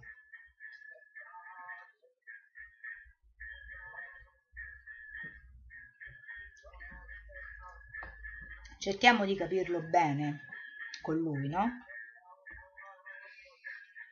I ricordi di vite passate possono essere affascinanti, ma il vero scopo per cui si deve comprendere la reincarnazione è quello di, ribe- di liberarsi dal ciclo doloroso di nascite e morti. In una conferenza tenuta a Londra nell'agosto del 1973, Srila Prabhupada dice questa non è una cosa molto bella, morire e rinascere ancora. Sappiamo che quando moriremo dovremmo entrare di nuovo nel grembo di una madre e al giorno d'oggi le madri uccidono i bambini nel loro grembo. È vero? Dehino smin yata dehe kaumaram yauvanam jara tata dehamtara praptir dirastatranna Muyati. Quindi, spiegazione di questo, testo, questo verso in sanscrito, la traduzione, come l'anima incarnata passa in questo corpo dall'infanzia alla giovinezza e poi alla vecchiaia, così l'anima passa in un altro corpo all'istante della morte. L'anima realizzata non è turbata da questo cambiamento. Chi ha, presa, chi ha una completa eh, conoscenza, consapevolezza eh, che, che, che, che, non è un corpo ma, non, ma è un'anima spirituale, un'anima spirituale eterna che non è mai nata e mai morirà, è chiaro che non è turbata. Chi ha realizzato questo non è turbato e quindi non ha neanche paura della morte. Generalmente la gente non può capire questo semplice verso, perciò Krishna dice Dirastatranna muyati. Solo una persona sobria può capire. Ma qual è la difficoltà? Krishna ha spiegato le cose in modo così semplice. Ci sono tre stati nella vita. Il primo, Kaumaram, che dura fino al quindicesimo anno di età. Poi dal sedicesimo anno comincia la gioventù, Yauvanam. Infine dopo il quarantesimo e cinquantesimo anno di età arriva la vecchiaia, Jara. Così coloro che sono in Dira che hanno la mente fresca e sono sobri possono capire. Ho cambiato il mio corpo, ricordo come giocavo e saltavo quando ero un ragazzo e poi da giovane ho goduto, goduto della vita con gli amici e con la famiglia. Adesso sono vecchio e quando questo corpo morirà entrerò in un corpo nuovo. Nel verso precedente Krishna aveva detto ad Arjuna tutti noi, io e tu e tutti i soldati e i re che sono presenti qui perché si, si, trovavano su un campo di battaglia quando Krishna dice questa cosa stava su un campo di battaglia il campo di battaglia di Kurukshetra dove eh, appunto che appartiene al, Mahabharata, che è questo testo epico, no? E quindi in questo momento c'è una conversazione tra Krishna e Arjuna, che era un arciere, e, e quindi Krishna cerca di spiegare ad Arjuna tutti noi, tu, io e tutti i soldati e i re che sono presenti qui esistevamo nel passato Esistiamo adesso e continueremo ad esistere nel futuro. Questa è l'affermazione di Krishna. Ma i mascalzoni diranno come potevano esistere nel passato? Io sono nato solo in tale anno, prima d'allora non esistevo, adesso nel presente esiste, questo è vero, ma non appena muoio non esisterò più. Ma Krishna afferma, tu, io, tutti, noi esistevamo in passato Esistiamo adesso e continueremo ad esistere nel futuro. È forse sbagliato questo? No, è un fatto. Prima della nostra nascita esistevamo in un corpo diverso e dopo la nostra morte continueremo ad esistere in un altro corpo ancora. È questo che bisogna capire. Settant'anni fa, per esempio, ero un ragazzo, poi mi sono diventato un giovanotto e adesso sono un vecchio. Il mio corpo è cambiato, ma io, il proprietario del corpo, esisto immutato. Qual è dunque la difficoltà nel capire questo? Deino smenyata dehe, deniha. Deniha significa il proprietario del corpo. Il dehe significa nel corpo. Il corpo sta cambiando, ma l'anima, il proprietario del corpo, rimane immutato. Chiunque può capire che questo corpo è cambiato e così anche nella prossima vita il corpo cambierà.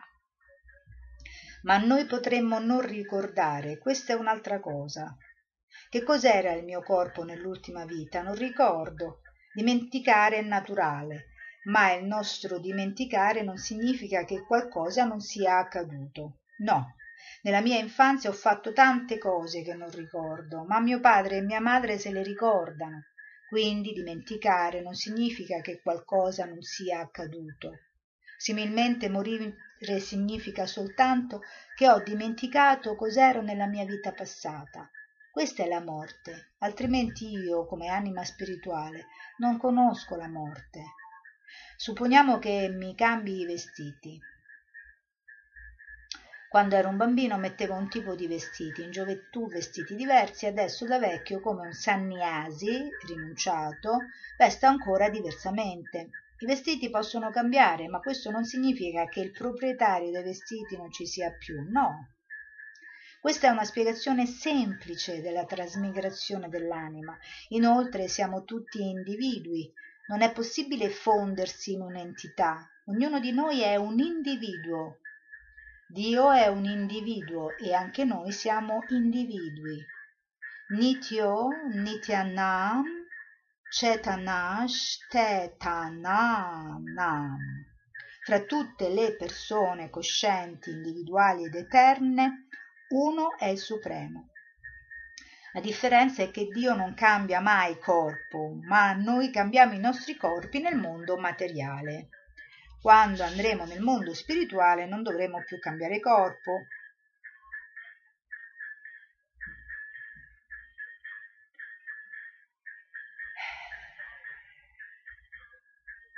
Perciò, come Krishna ha il suo Satchitananda Vigraha, una forma eterna di felicità e conoscenza, Così quando tornerete a casa da Dio anche voi avrete un corpo simile.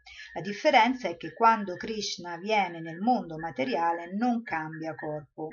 Perciò uno dei suoi nomi è Achyuta, colui che non cade mai. Krishna non cambia mai, non cade mai, perché è lui che controlla Maya, l'energia materiale.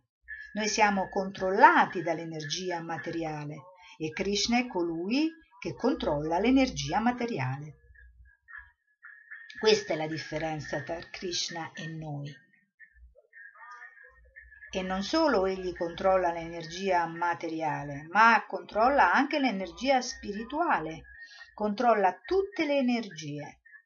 Tutto ciò che vediamo, tutto ciò che è manifestato è energia di Krishna.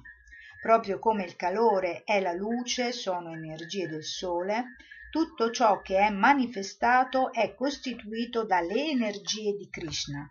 Le energie sono molte, ma si suddividono in tre categorie principali: l'energia esterna, l'energia interna e l'energia materiale.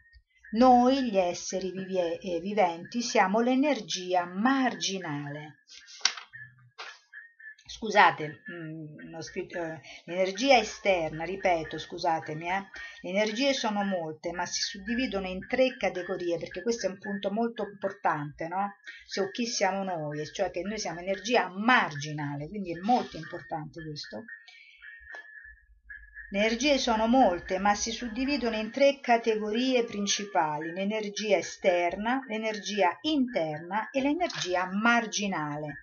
Noi, gli esseri viventi, siamo l'energia marginale, cioè quella che sta alla periferia di tutta questa grande eh, composizione. Eh, noi stiamo qui, no? Cioè, in questa parte qui praticamente, nel bordo. Siamo borderline e infatti i nostri comportamenti molto spesso sono proprio borderline Marginale significa che possiamo essere soggetti all'influenza dell'energia esterna e possiamo rimanere sotto l'influenza dell'energia interna come preferiamo. C'è questa indipendenza. Dopo aver enunciato la Bhagavad Gita, Krishna dice ad Arjuna, Yatechasi tata kuru, agisci come credi. Krishna dà questa indipendenza ad Arjuna, non lo obbliga ad arrendersi. Forzare non va bene. Qualcosa di forzato non reggerà. Noi per esempio consigliamo ai nostri studenti alzatevi presto la mattina. Questo è il nostro consiglio, non forziamo nessuno. Naturalmente potremo forzare qualcuno una volta o due, ma se poi ciò che è richiesto non è messo in pratica, la costrizione sarà inutile. Similmente Krishna non forza nessuno a lasciare questo mondo materiale. Tutte le anime condizionate sono soggette all'influenza dell'energia esterna o materiali. Krishna viene qui per liberarci dalla presa dell'energia materiale, perché siamo particelle di Krishna siamo, noi siamo direttamente figli di Krishna e se un figlio è in difficoltà anche il padre indirettamente soffre. Supponiamo che il figlio sia diventato pazzo oppure come accade oggi sia un hippie, il padre è molto dispiaciuto. Oh, mio figlio sta diventando, diventando come un disperato. Quindi il padre non è felice Similmente le anime condizionate in questo mondo materiale stanno soffrendo molto, stanno vivendo come mascalzoni e disperati. Krishna non è felice. Così egli viene personalmente a insegnare il modo di tornare da lui. Yada yada hi dharmasya glanir bhavati tat atmanam srijami aham quando Krishna viene, viene nella sua forma originale, ma sfortunatamente noi pensiamo che Krishna sia uno di noi. In, un certo senso è uno di noi, poiché lui è il padre e noi siamo i suoi figli, ma egli è il supremo. Nityo Nityanam Chetanash Chetananam. egli è il più potente, il supremo potente. Noi abbiamo un po' di potenza, ma Krishna ha una potenza infinita. Questa è la differenza tra noi e lui. Noi non siamo esseri uguali a Dio, nessuno può essere uguale o più grande di Krishna. Tutti sono subordinati. Tutti sono subordinati. Scusate un attimo. Volevo... Ho fatto? Niente, vabbè. Tutti sono subordinati a Krishna. E Kaleshvara Krishna Arasa Babritya. Tutti sono servitori di Krishna. Krishna è il solo padrone. Padrone proprio. Bhaktaram Yagnya Tapasham Sarvaloka Maheshvaram. Io sono l'unico beneficiario, io sono il proprietario, Krishna dice.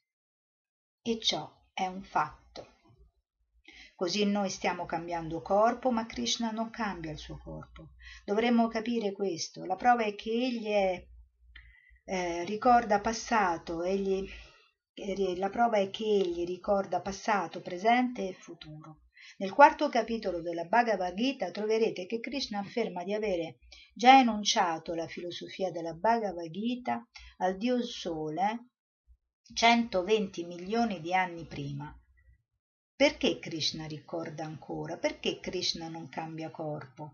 Noi dimentichiamo le cose perché stiamo cambiando corpo a ogni istante. Questo è un aspetto della medicina.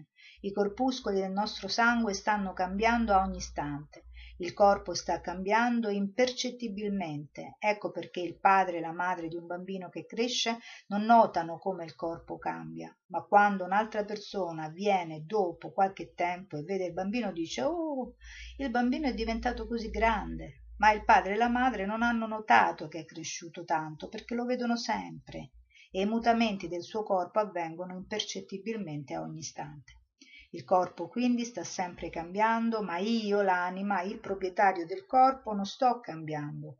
Questo deve essere compreso. Noi siamo tutte anime individuali e siamo eterni ma poiché il nostro corpo sta cambiando soffriamo per la nascita la malattia la vecchiaia e la morte. Il movimento per la coscienza di krishna ha lo scopo di tirarci fuori da questa condizione di mutamento. Perché sono eterno poiché sono eterno come posso arrivare alla posizione di immutabilità? Questo dovrebbe essere il nostro quesito. Quindi quesito dovrebbe essere poiché io sono eterno in quale modo io posso concepire questa mia posizione no, di immutabilità ognuno dovrebbe vivere eternamente nessuno vuole morire. Se io ti venissi davanti con una pistola dicendoti adesso ti uccido cominceresti subito a piangere perché non vuoi morire. Questa non è una cosa molto bella morire e rinascere comporta molti problemi. Questo inconsciamente lo sappiamo tutti sappiamo che quando moriremo e dovremo entrare di nuovo nel grembo di una madre e oggi le madri uccidono i bambini nel loro stesso grembo quindi di nuovo in un'altra madre. Il procedimento di accettare un altro corpo è molto lungo e pieno di difficoltà. Nel nostro subconscio ricordiamo tutte queste difficoltà e perciò non vogliamo morire. Quindi la nostra domanda dovrebbe essere questa. Io sono eterno allora perché mi trovo in questa vita temporanea? Questa è una domanda intelligente. E questo è il nostro vero problema. I mascalzoni tuttavia mettono da parte questo reale problema essi stanno pensando a come mangiare dormire avere rapporti sessuali e a come difendersi. Ma anche se mangi bene e dormi bene alla fine morirai. Il problema della morte c'è. Molti però non si curano di questo problema reale. Sono molti occupati a risolvere i problemi temporanei che poi in effetti non sono neanche i veri problemi. Anche gli uccelli e gli animali mangiano dormono hanno rapporti sessuali e si difendono. Essi sanno come fare tutte queste cose perfino l'educazione degli esseri umani è la cosiddetta e la cosiddetta civilizzazione. Così queste cose non sono i nostri veri problemi. Il vero problema è che non vogliamo morire ma la morte arriva in ogni caso questo è il nostro vero problema. I mascalzoni però non lo sanno sono sempre molto occupati con i problemi temporanei. Supponiamo per esempio che ci sia un freddo molto intenso. Questo è un problema. Dobbiamo trovarci un buon cappotto e un luogo dove scaldarci, altrimenti saremo in difficoltà. Se queste cose non sono reperibili, perciò un freddo intenso è un problema, ma è un problema temporaneo. Il freddo intenso, l'inverno, è venuto e se ne andrà. Non è un problema permanente. Il mio problema permanente è che a causa dell'ignoranza sto ripetutamente accettando la nascita, la malattia, la vecchiaia e la morte. Questi sono i veri problemi. Perciò Krishna dice Janma Mrityu Jara Vyadi Dukkha Doshanu Darshanam. Coloro che possiedono la vera conoscenza vedono questi quattro problemi nascita, malattia, vecchiaia e morte. Adesso Krishna dice Dira statra muyati. Un uomo sobrio non è perplesso all'istante della morte. Se ci si prepara alla morte, perché si dovrebbe essere perplessi? Se per esempio qualcuno nella sua infanzia e giovinezza si prepara bene, ottiene un'educazione, allora potrà trovare una buona situazione, un buon lavoro ed essere felice. Similmente, se qualcuno si prepara in questa vita a ritornare a casa, a ritornare da Dio, non ci sarà alcuna perplessità al momento della morte, nessuna perplessità lui lo saprà. Sto andando da krishna sto tornando a casa da dio. Adesso non dovrò più cambiare corpi materiali. Avrò il mio corpo spirituale. Allora potrò giocare con krishna danzare con krishna e mangiare con krishna. Questa è la coscienza di krishna prepararsi alla prossima vita a volte un uomo morente grida e piange perché secondo il karma coloro che sono molto molto degradati vedono cose orribili al momento della morte. L'uomo colpevole sa che sta per accettare qualche forma corporea deplorevole ma coloro che sono virtuosi i devoti muoiono senza alcuna ansia. Le persone sciocche de- dicono i devoti muoiono e anche i non devoti muoiono. Qual è la differenza c'è una differenza. Una gatta prende i suoi micetti con la bocca e prende anche un topo con la bocca. Superficialmente possiamo vedere che la gatta ha preso il topo sia il gattino allo stesso modo ma c'è una differenza. Il gattino sente piacere. Oh mia madre mi sta trasportando. E il topo sente la morte. Adesso dovrò morire. Questa è la differenza. Così sebbene devoti e non devoti muoiano c'è una differenza di sentimenti al momento della morte proprio come nel caso del micetto e del topo.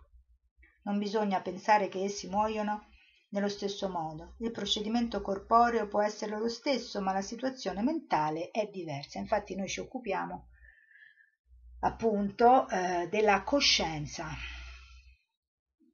Nella Bhagavad Gita Krishna dice Yanma karma chame divyam evam yo vetti tatvata tyaktva deham punam gnama naiti mam eti sorjuna. Se qualcuno cerca di capire krishna può andare da lui al momento della morte. Tutto ciò che riguarda krishna è divino trascendentale. Le attività di krishna l'apparizione di krishna l'adolescenza di krishna il tempio di krishna le glorie di krishna tutto è trascendentale. Perciò chiunque capisca queste cose o soltanto cerchi di capire quello che facciamo noi quello che faccio io io cerco di capire.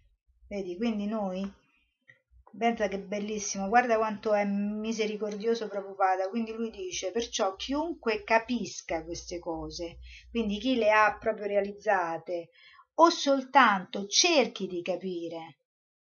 Quindi anche noi che cerchiamo di capire, non le abbiamo realizzate, cerchiamo di fare quel che possiamo in base alla nostra eh, comprensione, alla nostra possibile comprensione, Prabhupada che cosa ci dice?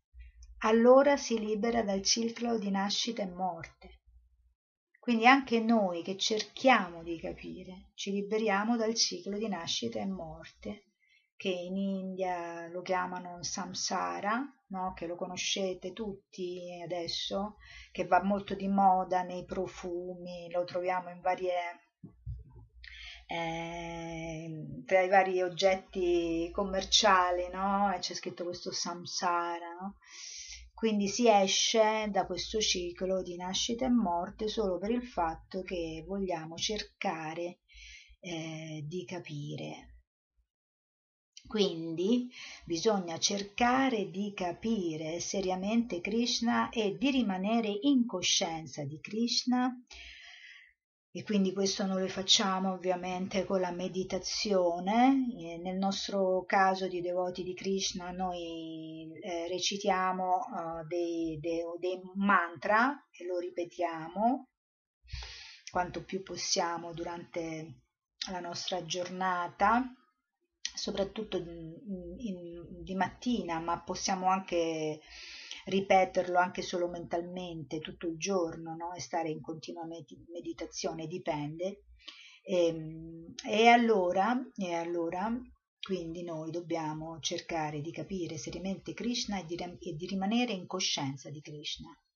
Allora questi problemi, la nascita, la malattia, la vecchiaia e la morte, saranno automaticamente risolti molto facilmente, perché qui si parla di un procedimento che ha le caratteristiche eh, della scienza, cioè un procedimento viene considerato un procedimento scientifico, cioè tu fai determinate cose, ti applichi in determinate pratiche e, e automaticamente, è vero quello che dice Prabhupada, proprio è automaticamente tu risolvi questi problemi eh, molto facilmente. Un dira, un uomo sobrio, pensa voglio vivere eternamente, perché allora esiste la morte, voglio vivere una vita piena di salute, perché allora c'è la malattia, non voglio diventare vecchio, ma perché allora la, malattia, la vecchiaia arriva? Janma Mrityu Jara Vyadi. Questi sono i veri problemi ma è possibile risolverli semplicemente accettando la coscienza di Krishna, comprendendo Krishna e per capire Krishna c'è la Bhagavad Gita, spiegata molto bene. Così farete della vostra vita un successo. Capite di non essere il corpo. Siete situati all'interno del corpo, ma non siete il corpo. Un uccello, per esempio, può trovarsi dentro una gabbia, ma la gabbia non è l'uccello. Le persone sciocche si curano della gabbia invece che dell'uccello e l'uccello muore di fame. Proprio come noi che soffriamo di fame spirituale, perché nessuno è felice nel mondo materiale. La fame spirituale. Ecco perché in paesi molto ricchi come l'America si vede che nonostante ci sia cibo a sufficienza, sufficienti abitazioni e godimento materiale, molti diventano hippie i giovani non sono soddisfatti perché soffrono di fame spirituale. Materialmente una persona può essere molto ricca, ma se spiritualmente muore di fame non può essere felice. Questa è una verità, questo è un imperativo categorico. C'è bisogno di un ringiovanimento spirituale, bisogna realizzare Aham Brahmansi io non sono questo corpo, io sono Brahman, un'anima spirituale. Allora sarete felici. Brahman Bhuta Prasannatma na shokati shochati na kankshati samah sarveshu bhuteshu. Allora ci sarà uguaglianza e fraternità e fraternità. Altrimenti tutto è falso solo parole altisonanti. Non può esserci fratellanza e uguaglianza a meno che non ci sia la coscienza di dio. Venite alla piattaforma spirituale allora vedrete tutti con equanimità altrimenti penserete io sono un essere umano con mani e gambe e la mucca non ha mani e gambe allora posso ammazzare la mucca e mangiarmela perché Che diritto avete di uccidere un animale? Non avete la visione dell'uguaglianza per mancanza di coscienza di Krishna. Perciò in questo mondo materiale la cosiddetta educazione, la cultura e la fratellanza, tutto è falso. La coscienza di Krishna è la giusta materia da studiare, allora la società sarà felice, altrimenti non potrà esserlo. Molte grazie. Questa è una conferenza che appunto abbiamo letto, una conferenza che Srila Prabhupada fatto, ripeto, eh, questa è stata fatta a Londra nell'agosto del 1973. Quindi è molto importante quello che abbiamo letto perché in questa conferenza Prabhupada ha spiegato che cos'è la reincarnazione, che poi comunque riascolteremo perché in molte parti credo che verrà eh, rispiegata in, maniera ancora più ampia. Amiche care nel Signore, amici cari nel Signore, io spero che queste letture siano state di vostro gradimento, mm, per quanto mi riguarda lo sono state molto, perché leggere un grande maestro come Srila Prabhupada, Abhay Charan, il suo nome che gli ha dato appunto il padre, eh, sono così belle, così rassicuranti, così ricche di energia positiva e se anche uno si sente un po' così strano, no? Io per esempio ieri sono stata molto male eh, psicologicamente, anche fisicamente perché ho avuto dei problemi pure fisici, ehm, sempre relativi a quel fatto della pressione no? che vi ho raccontato nell'altro video. E, però ascoltando queste parole eh, adesso che le ho ascoltate insieme a voi in questo momento eh, mi sento molto bene e lo spero anche per voi e che questa bella piacevole sensazione eh, spero che ci rimanga eh, addosso per tutto l'arco almeno di questa giornata. Arrivederci